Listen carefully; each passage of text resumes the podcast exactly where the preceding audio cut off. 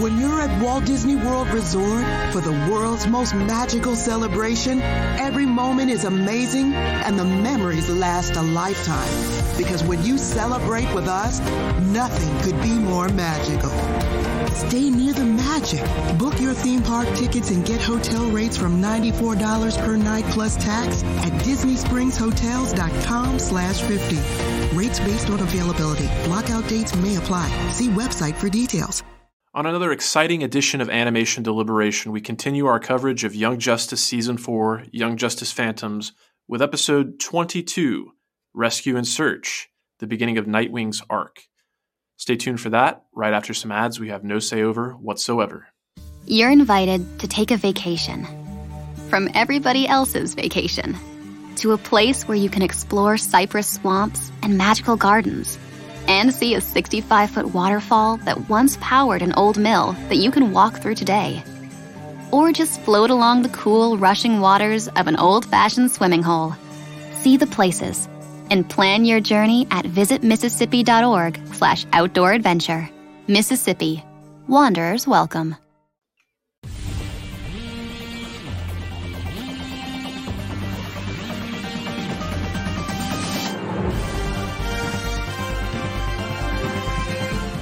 Sing along if you know the words.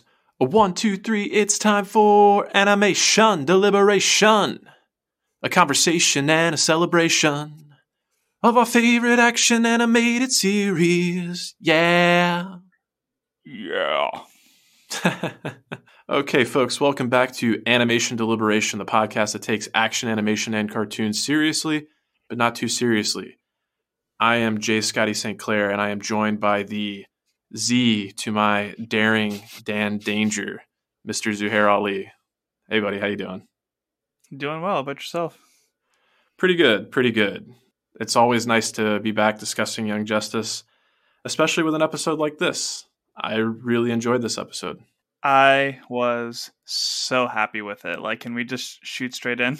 Yeah, let's. Before we dive right in, let's just give a little bit of a plug to our episode that we did earlier this week. We had our second interview with an industry professional. We spoke to film editor and special effects artist and animator, Nina Helene Hurton. So uh, when you hear the episode a little later this week, you might hear that I had to bow out a little bit early, but I'm actually looking forward to hearing the conversation as I edit it, because it sounds like, from the little bit I've heard, you guys had a really good time.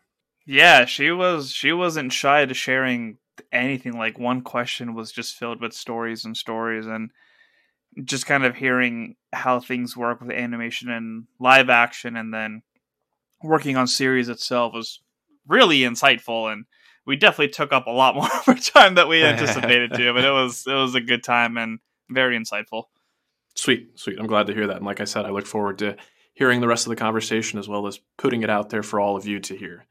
Last thing before we dive into this episode, which I'm very excited to do, I did want to make mention that Andrew's not here. Wish that he could be here, especially considering Nightwing is such a favorite character of his. But he had front row seats to the Knights versus the Monarchs game, so he had to be there. We miss him, though. Okay, take it away, my friend. What do you? You said you really enjoyed this episode.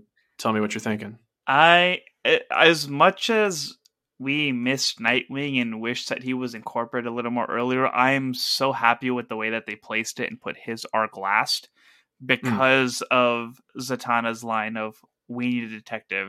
Mm-hmm. And the fact that they've been putting all these teasers and pieces and clues and stuff throughout the series, and all these questions that have been lingering for us. Like, we actually get to see the whole season be put together, not only in the sense of detective evidence, but getting the team back together too.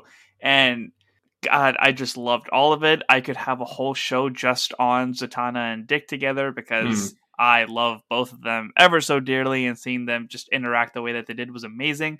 You mentioned the baseball game earlier, and the fact that Zatanna was so mad at Superman that she was like, I hope the Knights destroy them tonight. I was like, I love that so much, especially because baseball season's going on right now too. And mm-hmm. Mm-hmm. You know how up I've been on sports lately, so just all that interaction was just so much fun. It was great seeing all of our characters, great seeing everything put back together, and I think this arc is just going to be phenomenal. Yeah, I echo all of your sentiments. I really enjoyed this episode, and it's been interesting with this season. We've talked at length about how they've decided to break this this season up into character arcs and spend a little bit of time with these characters. And for that reason, it made it feel a, a lot different from a lot of seasons of Young Justice, but for the most part, I was enjoying it. But just diving right back in with Nightwing, Dick Grayson, and slowly having our team come back together with this detective story, it really did feel like a classic episode of Young Justice. And I was talking to a friend of the show, Haley Hobbs, and I said, you know, I, I feel like Nightwing, Dick Grayson really is like the heart of the show in a lot of ways, which she had an excellent re- response. She said that he has her heart. So well played there.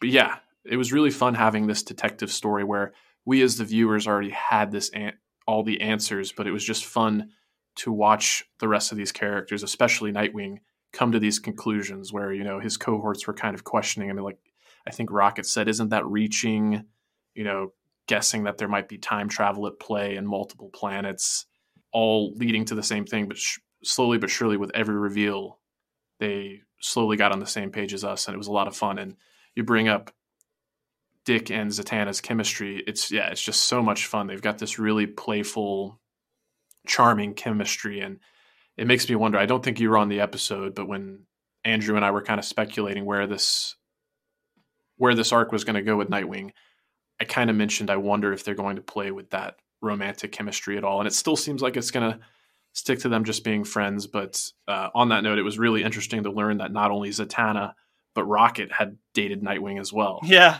We learned that I was from like, Tigress. He definitely worked his way around the room. That he did. That he did. Yeah. So. Ended up with Barbara, and they're a great couple, but I'm always going to ship him and Zatanna, but leaves are open for me, so it works out. Well, I found myself wondering whether or not he was still with Barbara, because he's off doing this whole daring danger Dan, or uh, daring Dan Danger thing, while he mentions that Oracle is still running missions. So, made me kind of wonder what the status of their relationship was. But. I mean, Calder is on a sabbatical, so why can't Nightwing be for the same reason? Oh, he totally can be. It's just yeah, I don't know, that's I how I took it. Is that he's just taking a break and trying to. Just, you know, toned down a little bit, because even when Zatanna brought it up, she was like, I just need twenty-four hours. Like, she's asking so much because he clearly just doesn't want to be a part of it. He just wants to accept that Connor's gone and move on. Yeah, but he doesn't even need the twenty-four hours to be convinced otherwise. And you brought up Aquaman Calder. I felt so bad for him when he mentioned, yeah. I finally come to terms with Connor's death. And Dick's just like, yeah, about that. About that. And his eyes just widen. Uh, good well, stuff. well, well, indeed. It's one of those things where it's like, I saw the line coming, but the delivery oh, was sure. just so perfect. I was like, this is great. Oh, for sure. I love the show. Yeah, yeah. And this detective story I kind of mentioned pre uh, kind of dominated this episode for the most part, but we did have a few other storylines going on. We got to basically pick up right where we left off with the last episode in terms of where Lor Zod and our Legionnaires and Bart Allen were. And just seeing the kind of hostage situation that was taking place on Bioship, which was as tense a situation that was, it was not without its humor. I think about when Lor Zod told Bioship to behave. She kind yeah. of dimmed her lights and then dimmed them back on when he said behave or else. And then when he did get Bart Allen to hop onto the cosmic treadmill, the first time around when he pressed that button, he, he uh, shocked him. He's like, oops, wrong button. Wrong button. What a dick. Way. It's like, oh, wrong button. Yeah. Yeah. Yeah. I'll, I'll, I I think that was probably the least interesting of the three stories, but it was mm. intriguing as well, because obviously it's going to build to a lot more. Yeah. It really just felt like set up for the most part. Mm-hmm. Uh, yeah. I kind of brought up the stakes, especially with Bart being in the situation that he's in. Right, yeah. It's worth mentioning, uh, we brought it up at the beginning of this back half of the season. Andrew noticed some of the like descriptions or the log lines for the episodes, and this one was pretty funny as well. It's Bart Allen yeah. went shopping, Zatanna Zatara stops to talk baseball, Daring Dan Danger d- returns. Yeah, this was this reading this before we started recording was the only reason I knew that it was baseball, because I oh, right. I've always heard it. I remember in um, it was Batman v Superman. I think it, the movie starts off with a football game to introduce Cyborg, so I I thought right. they were talking football. That's funny because my mind went to basketball for whatever reason. Hey, it's a big rivalry. Rivalry. Go Knights. Yeah. Oh, you go for the Knights, huh? I mean, the whole Bat family's in Gotham, so. Oh, okay. I didn't even think about that. That makes sense. Oh, yeah. For the for the listeners that don't know, then it's the Gotham Knights and the Metropolis Monarchs. Oh, okay. I, yeah, I didn't know that. Thanks for filling yeah, me yeah. in on that. Okay, cool. Yeah, that's why it was funny that um, Superman was high on the Monarchs, and that's why Dick just kind of rolled his eyes at that, because that's like the big rivalry in the D C universe. It's the, the teams of those two made-up cities. Uh, okay. Yeah. Well, I have to imagine the Knights are kind of like the underdogs, and I always like to pull for an underdog, so I guess I'll be going for the Knights as well, even though I'm not the biggest sports fan. But I am a fan of the show. And the Bat Family. That too, of course. That goes without saying. But we so we talked about the two storylines so far, and then the third one was obviously Superboy back in the Phantom Zone. I guess there are almost four storylines because I'll, I'll get back to this one, but the way that the detective story went there towards the end, having Clarion back in the picture, almost kind of felt like a little bit of a side mission of its own in some ways that, you know, yielded a little bit of fruit in terms of learning about the school buses plan B, uh, but we can get into that later. To get back to the Superboy proceedings, it's uh, my main takeaway was kind of that Superboy's time with the Zods has not been good for his memory. I recall at one point in time after he had been spending time with Zod, it seemed like he was starting to get his memory back in terms of remembering his family and losing these hallucinations of Lex Luthor and whatnot. But now when he's being questioned about his lineage and what house he comes from, he can remember the House of El symbol and the fact that he was a genomorph and he's super Superman's genetic half-brother. But other than that, he is convinced that he killed Superman. Mm-hmm. And he calls himself like of the House of Luthor, which is really concerning. It makes me wonder that when he does eventually get freed from the Phantom Zone, what mental state is he going to be in? Oh, I didn't even think of that. I yeah. thought it was just working out for him that, you know, he still has the Zod's trust and, you know, they're kind of relieved that, you know, he killed the last member of House of El. Uh, Yeah, I didn't even think of what was going to happen when he leaves, because now that Ghosty's back, maybe the, the light of actually heading out of there is a little higher. Yeah, and I guess that's one, if I had to have like one thing to like nitpick about this episode, it was the fact that we only got the one dot line of dialogue from Phantom Girl. I loved how they set up her being conscious with just like little visual cues, like when he was being interrogated by mm-hmm. the Zods, you saw her hand just kind of like twitch and whatnot. But then when they go to get some air, as they say, even though there is no air in the Phantom Zone, which Superboy points out to Ursa's chagrin, she immediately rises and says, uh, we are in imminent or serious danger. And I would have liked just a little bit more setup for the future there, but, uh, you know, I can't complain too much. Yeah, that was a nice little touch, just having like little finger nudge. Um, I do have to say, kind of unrelated, Mm-hmm. I finally got a new center speaker for my surround sound, and hearing the audio come, like the vocal vocals come directly from that is so nice. Much nicer now that I don't have a cracky speaker.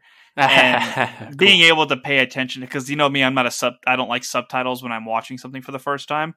Sure. So I'm sure any of the other audiophile listeners will appreciate that. Like my system's a lot nicer, and being able to pick up on cues and dialogue and stuff like that is just, it's so much nicer to be able to genuinely pick that up without having to read cues. Uh, but coming back to it a little bit, that interaction, it, the it's it's really interesting how they do recaps without having to do recaps. And that mm. one explaining like, hey, this is the lineage of Superboy and how we got here. And um, all that stuff is is really cool. And even with the dialogue of one of the hostages, I'm forgetting their names, but when they were talking about like, you won in your time, like everything that you wanted happened, but you had to come back and do it at your own pace and this right. and that. It's it yeah. sets up that character. It's like, it's all out of like pettiness, I guess. Hmm. Yeah. Pettiness and impatience, I would say. I believe that was Saturn Girl that had that line of dialogue there. Mm-hmm. Um, but I, I did kind of want to circle back to what you brought up about the audio. I'm really happy for you that you got a nice setup. I imagine that was maybe a birthday gift, perhaps, or just a birthday treat. Self-treated, but yeah, I, okay. I I bought a center speaker off Facebook Marketplace and didn't realize that it was broken on the inside, and the amount of times I've taken uh, it apart and tried to fix it, like it still gets crackly and it's been driving me nuts. So I said screw I it and bought okay. a new one at a decent price. Well, that's it's still interesting that you decided to bring up audio on this episode, because I watched the episode with headphones on, and one thing I definitely noticed and appreciated is uh, when we had the scene that kind of introduced Dick as Daring Dan Danger, I noticed that it seemed like when uh, I can't remember the ringleader, his name, but uh, the ringleader of Haley's Circus, when he first announced Daring Dan Danger, the show did a good job of like making use of both sides of my headphones to create that kind of like three-dimensional crowd mm-hmm. atmosphere. It was really well done. Yeah, so for me it was nice having the left and right speakers simulate that, and then the dialogue like coming directly from the center speaker. Yeah, it's just mm. oh, God, yeah. appreciate good sound. Yeah, and I had mentioned that this episode felt a lot more like classic Young Justice, not only with Jack Haley. Sorry.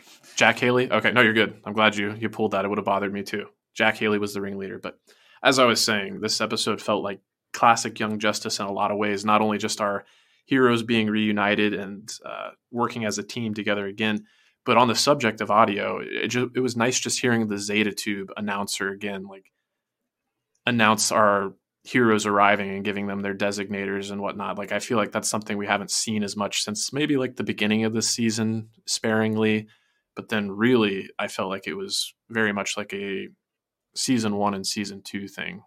Yeah, especially because um, we haven't had Artemis in a while either. And Artemis, I mean, the Stephanie Lemellin voices both mm. of them. Mm-hmm. Uh, so hearing both of them come back at the same time was a fun touch too. But then also hearing, like, typically the computer has the same dialogue, like, but it was interesting how she was using like identified and, you know, uh, using their numbers and saying who's missing. So hearing mm-hmm. the computer talk in different settings now was something that was new, which I kind of liked. Yeah, definitely. That they updated that. The A I or something over, well, I guess, ten years? Yeah. Yeah, the course of ten years. Yep. Man, seeing... So, I did pay attention to Rocket's apartment this time, and I noticed the framed-up photo in the back, the selfie of the whole original team together, mm. as, mm-hmm. like, the members were coming back. So, seeing them, like, older, sitting on the couch with that picture on the wall was just... It was so sweet. And, oh my God, Zatanna's a babe. Like, I love that in there any opportunity that I can. Yeah, yeah. Well, that, that brings up to mind two talking points on the subject of recognizing little cues in Rocket's apartment.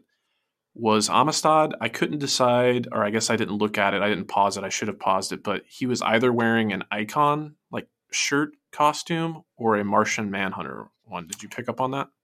I thought it was Martian Manhunter first, too, and then I remember that exactly is Icon. Okay.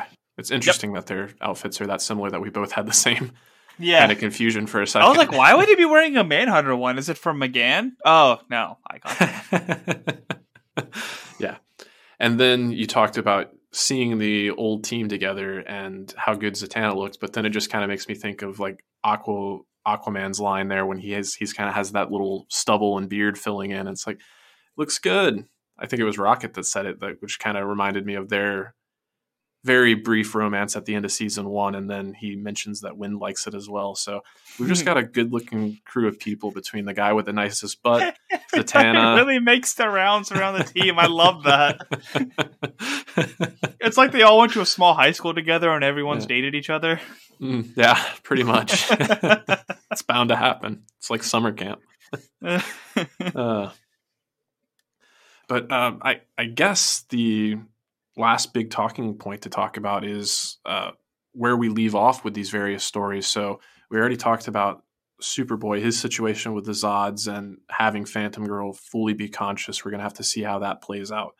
Uh, but besides that, we briefly alluded to the fact that this detective mission with Zatanna, Dick, and the rest of the gang culminated in the Tower of Fate, with a battle against Clarion, which I mentioned didn't yield much fruit, but I, I have to imagine part of the thought process that went into the writing there is just Clarion is such a fun character, he has to be, as much as a fan favorite as he is, he has to be a favorite of these creative uh, creative creators, for lack of a better term, the people that make this show, because like it seems like any excuse they can have to throw him into the mix, they relish the yeah. opportunity.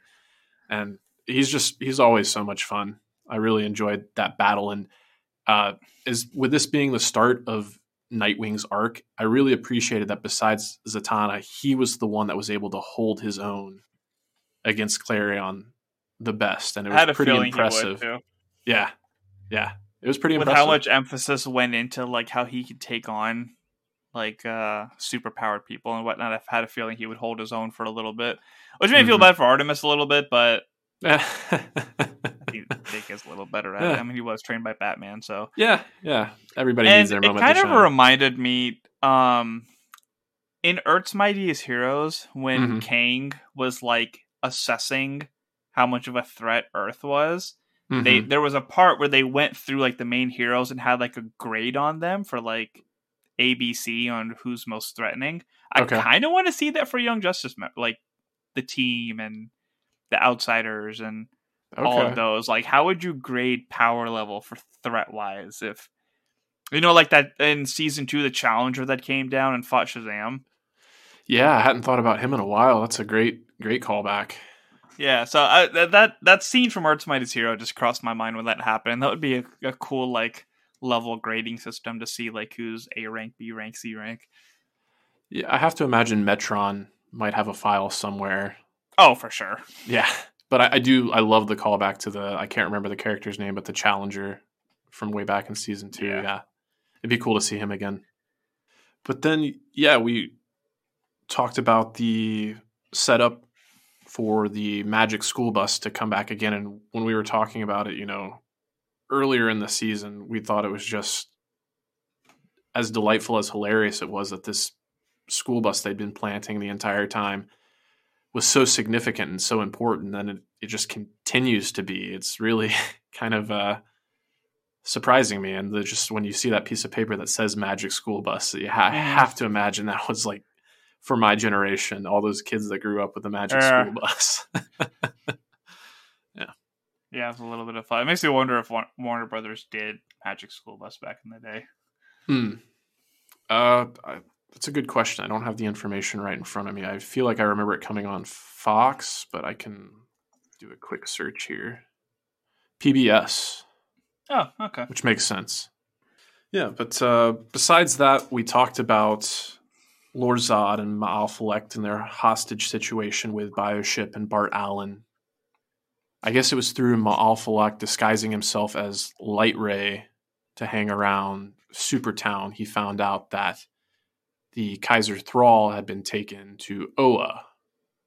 So we've got our setup with Zatanna and Dick and the gang. They're going to be pursuing the magic school bus, but then our foes are obviously going to be traveling to Oa, which is the planet where it's basically the capital for the Green Lantern Corps. It's where they do their training and their initiation and where the Guardians reside, if I'm not mistaken. Oh, so, okay. Yeah. It'll be interesting to see how that shakes out, if they're going to be successful in, I guess, what will turn out to be kind of a heist against the Green Lanterns to get this, this Kaiser Thrall back. Yeah.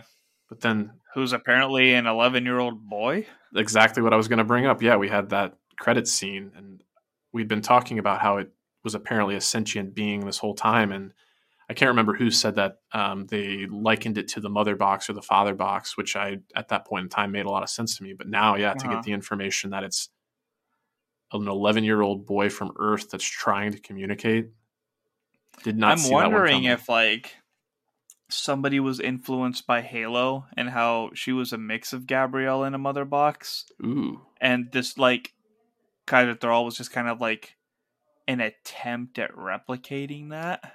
Ooh, yeah, I could see that. Yeah, because in the Rocket arc, when we had the delegations, they mentioned that both Cyborg and Halo were a combination of like new god technology with human beings. So that makes a lot of sense to me. Kind of makes me wonder if maybe it was potentially someone on the other side, maybe like Granny Goodness, having gone toe to toe with both Halo and Cyborg. Maybe. or maybe even Metron. He's kind of proven himself. Well, no, I guess because we saw him combat the, the Kaiser Thrall, if he was in any kind of control about it, that probably would have come up right then and there. Yeah. Hmm. And apparently that lantern's name was Green Lantern Saranic Natu. Saranic Natu. Which you saw Forager standing next to her, too. Which was correct, yeah. The mountain Forager. Man, she moved up its... quick. She's got some willpower. Uh, I guess because she fought against that crew. It's kind of why they just kind of threw her on that mission. And I wonder if the previous ring wielder has any kind of influence. Like, we know that the ring has A I, so if it was being wielded by such a celebrated hero such as Tomar Ray...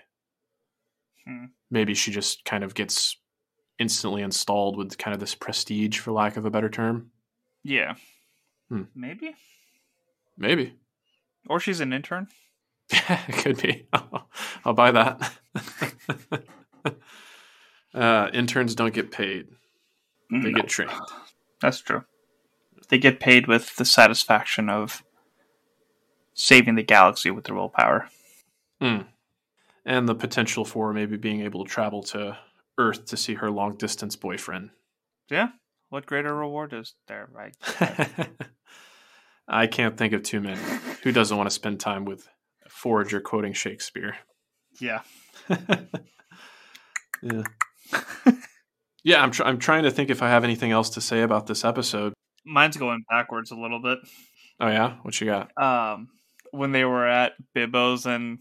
Clark Kent was just trying to drink his coffee, and yeah, Nightwing and Zatanna just sat, and he's just like, I need to find a new place to get coffee. yeah, yeah, that's kind of where I was his going. His dialogue was so great. It's like, uh, it's kind of a need to know basis. And it came out the details, like, well, this is all I can share.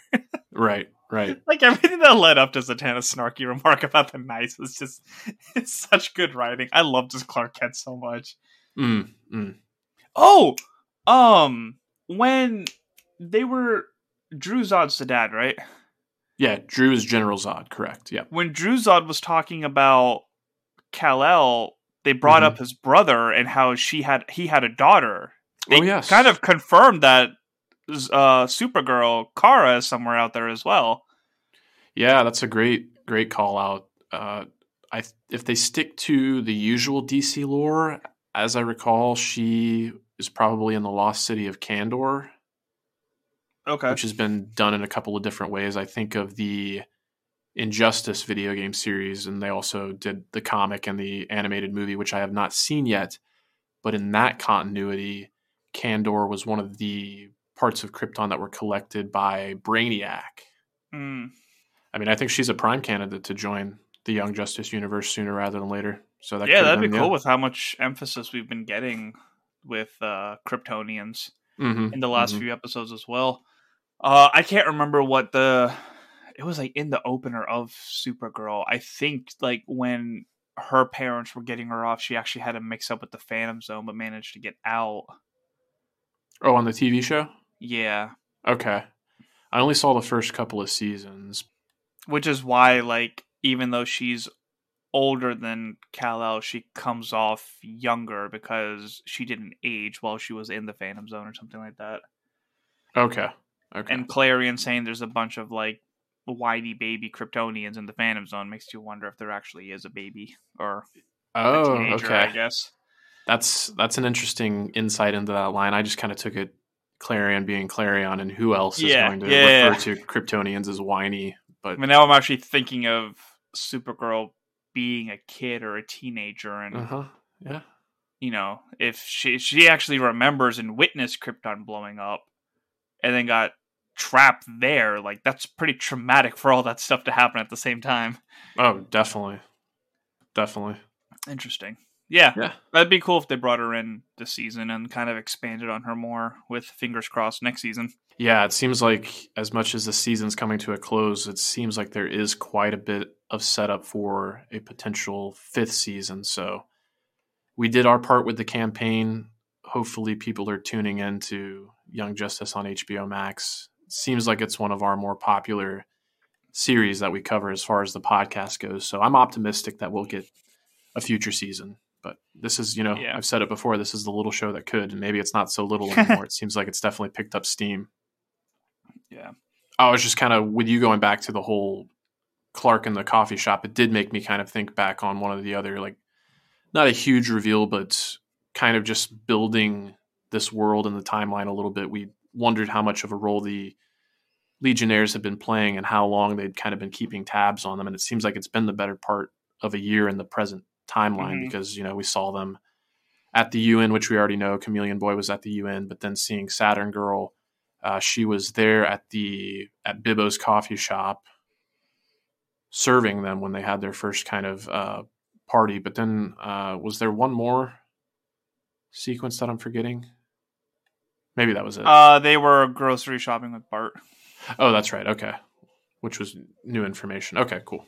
The wiki for Young Justice didn't have any trivia, but they did have a goof. Oh yeah, what was that? Backward spells have always been cast by speaking verbal commands at each word's read backwards, but without changing their order.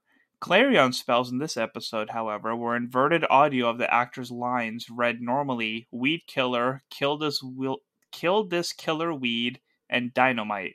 Technically, the post-production inversion reverts the order of the words as well, translating his first spell into weed killer this kill killer weed. Oh wow. So they flipped the whole thing backwards instead of like flipping each word. Oh, I don't even blame him for that. That's yeah, all that. Yeah, because it was stuff in post that they just like flipped it back. But I guess with Zatanna they they do it different. But oh, okay, yeah, that is interesting though. I guess that's the first time we heard him doing the backward spells too, which was kind of cool. Okay, okay, yeah, I did particularly like Dynamite because it made me. I'm not sure if it was a direct reference, but I imagine in my headcanon it kind of had to be. There was a old sitcom from, I want to say the seventies, maybe the eighties, called Good Time, Good Times, and uh, there was a character that always said Dynamite. Nice. So I kind of thought Clarion was doing his best Earth reference there. Wouldn't surprise me. Yeah. Hmm. You thought I wouldn't want to come into the Tower of Fate, didn't you? Ooh, that's that's a good point as well. That does remind me of a question I was going to ask. Zatanna alluded to the fact that Doctor Fate was otherwise preoccupied. Do we know what Doctor Fate is up to at this point in time? Fate no? things. Okay. I thought maybe it would have been mentioned in a previous episode and my recall just wasn't there, but maybe that's set up for something coming down the pike. Yeah. Just right. Justice League stuff. I don't know. Cool. Well, did you have anything else you needed to bring up about this episode, or should we transition to some feedback? No, I'm excited for the rest of this arc. It's going to be really cool. It's going to be really action-packed. Yeah, I'm excited for it too, and I imagine we'll probably be able to have Andrew back in the proceedings for the, the next few episodes here, at least I hope. Yeah. Uh, so the, we did have a Uh, a feedback from Andre regarding Doctor Strange. Oh, yes. I'm going to hold back on reading that for a little bit just to kind of give listeners uh, the opportunity to watch it, because I know it still is pretty relatively new and people haven't made the time to go out there. Um, but we do try to find our loopholes to talk about things, and mm. um, we are going to take advantage of that and use this feedback to talk about Doctor Strange for a little bit. But we're going to say that for next week and give a a heads up of like, hey, we're about to talk about it. So um, yeah, I think that's a good call. Not only just to give people time to catch the movie because it's still pretty new and we, we definitely want to avoid spoilers, but it's also a good heads up for people because as an animation podcast, they might not expect us to cover Doctor yeah. Strange in any way. And I'm not going to give anything away, but we definitely uh, found our loophole, and anybody that knows me knows I'm a huge Doctor Strange fan. So yeah. And next week's episode, we'll give a big spoiler warning, but we'll do like a ten, fifteen minute review of Doctor Strange just because I got to talk about it. It'll be at the very end, so you can cut off if you guys need to. But yep. We are saving for next week, so Andre just wanted to know that we're acknowledging your feedback, and it will be read next week. Woohoo! As for T J Stafford, he is covering every episode as usual. Good old T J. So, T J Stafford says, "This is what I've been missing all season. In my opinion, the show has always worked best when these characters are playing off each other and working together to get the thing done. The season has been wonderful, but dividing the team for so long was a mistake, I think. But I loved seeing Nightwing putting the pieces together, using different tidbits from each of the teammates. As for the reveal about the Kaiser Thrall, I got nothing. I haven't a clue. Never seen anything like it before on screen, and my research has come up empty. So we will just have to wait and see. But the biggest question of all, shouldn't someone tell McGann? Can't wait for your episode. Thanks as always. I feel like I'm. They shouldn't tell McGann just yet because that's a big thing to be like, mm-hmm. hey, by the way, he might be alive while she's already grieving and dealing with Garfield. Yeah. So it makes sense because Zatanna just needed twenty-four hours and all this has happened in like four. Um, mm. So I feel like they do need solid evidence and leads and potential before bringing her into it. Which I'm glad Zatanna was able to do the whole like memory sharing thing. They didn't need the mind reader for that. Oh yeah, that's a good point. We didn't really highlight on that. Uh, it seemed like she thought that Rocket may have some resistance to it, so it was nice to see that she was very implicit with her asking permission before she did that kind of thing. Especially knowing, you know, with McGann on the mind, no pun intended, uh, some of the pervasions of the mind she perpetrated in previous seasons. But no, I, I agree with you. I think right off the bat, it seems like, oh yeah, they should go tell McGann instantly to make her feel better. But this is a very delicate situation dealing with timelines and other planets and whatnot. So they need to be able to react and respond as rationally and without emotion until they have the full picture. So I am hopeful when McGann finally gets to learn that, you know, Connor is still alive, and hopefully it'll be beneficial to her mental health as well as, as Garfield's. But it still seems like Garfield needs to process some healing and deal with some things yeah. before it, there's just an easy, easy way out. Yeah. And with it seeming like the Phantom Zone is something people in the Milky Way don't necessarily know about. Mm-hmm. This is new realm that they're going to need some help and information to get into. Yeah, without a doubt. And hopefully when she has her happy reunion with Connor, hopefully his, his mind is in the right place, or maybe they can kind of come full circle and maybe she can help him rehabilitate his mind.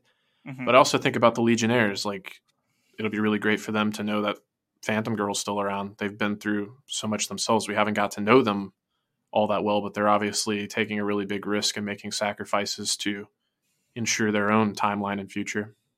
Yeah. But yeah, we're right there with you with the Kaiser Thrall, T J. It's uh, interesting that you didn't have the answer this time around, so we'll all have to f- find out together. That's the fun of the show, though. So with H B O putting up a specific poster with excellent artwork mm. uh, on each arc. Yeah. If you guys want to see it, on H B O Max, they have the artwork for Arc six. It looks really great with Nightwing in the center, but it actually has General Zod in full color. Nice. Uh, because we've only seen him in like his see-through Phantom thing for the most right. part.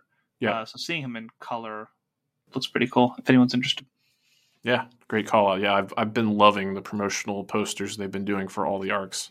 Very highly detailed, capturing the style of the show, but just giving it the little extra polish that you can do yeah. with a, like a still image like that. A little artistic flavor. There's always one character that looks like super creepy in each one, and I love it. I don't have it right in front of me. Who's the creepy looking one this time? Connor. That was he. Ooh, that gives a little more credence to my um, speculation about his mental state. Metron looks creepy. Yeah, oh yeah, Orion Metron definitely looks, looked creepy. Orion looks creepy. uh, the other, what was the the kid's name? The other chaos child? sorceress, yeah, child. She looks creepy. Yeah. Um, Cheshire looks creepy, mm. and then Malefic looks creepy. Right in with your top ten creepers of the Young Justice universe. Creep. Mm. Yep, that's right. it. Yeah, cool. As we're winding down here, once again, it's great to be back in Young Justice with uh, a fan favorite character, Nightwing, and his arc going forward. I would like to remind everyone about that episode that we mentioned at the top. Uh, keep an eye out for that in your feeds. The interview we had with Nina Helene Hurton. And uh, I'd also like to mention that I will be appearing on one of our sister shows or sibling shows, if you will. That's uh, Bingers Assemble, where we cover geeky fandom movies uh, and rewatch them so that you don't have to. And we just covered, it was Matthew Carroll, Karen Huffstetler, and myself covering the original nineteen ninety-three Jurassic Park. We're going to be covering all the Jurassic Park movies in the franchise leading up to Jurassic World Dominion, which I'm very excited for. So check that out. And Mister Zuhair, do you have anything to plug? Nothing for me right now. Got some things uh, got some things pending, but nothing out there yet. Okay. I know you and Sarah Day have been working on the Marvel Cinematic Universe Fantasy Draft. So with That's the what's conclusion... pending. Okay, I was going to say, well, yeah, with the conclusion of Moon Knight and now with uh, Doctor Strange and the Multiverse of Madness out, I'm sure there's going to be some updates there soon. Yep, it's uh, it's all attempting to come together. Okay. Well, appreciate your efforts there, as well as appreciate you being here.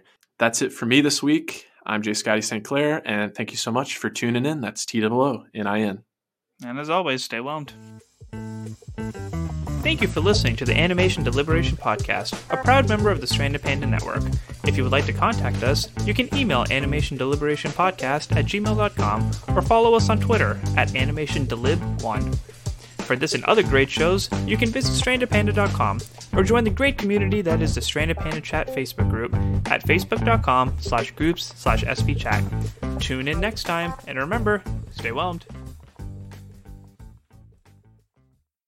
Mary redeemed a fifty thousand dollars cash prize playing Chumba Casino online. I was only playing for fun, so winning was a dream come true. Chumba Casino is America's favorite free online social casino. You, too, could have the chance to win life-changing cash prizes. Absolutely anybody could be like Mary. Be like Mary. Log on to Chumba Casino dot com and play for free now. No purchase necessary. Void where prohibited by law. eighteen plus terms and conditions apply. See website for details. The voice in the preceding commercial was not the actual voice of the winner. Right here in your neighborhood. Here's a little tale about hard-to-recycle plastics. Their destinies were changed. Their new lives are fantastic. What once was trash can live on as new things with a program that complements your regular recycling. 'Cause plastics can be so much more. Give this trash the second chance it was hoping for. Your hard-to-recycle plastics can be so much more. Participate in the Hefty Energy Bag program happening in your neighborhood today.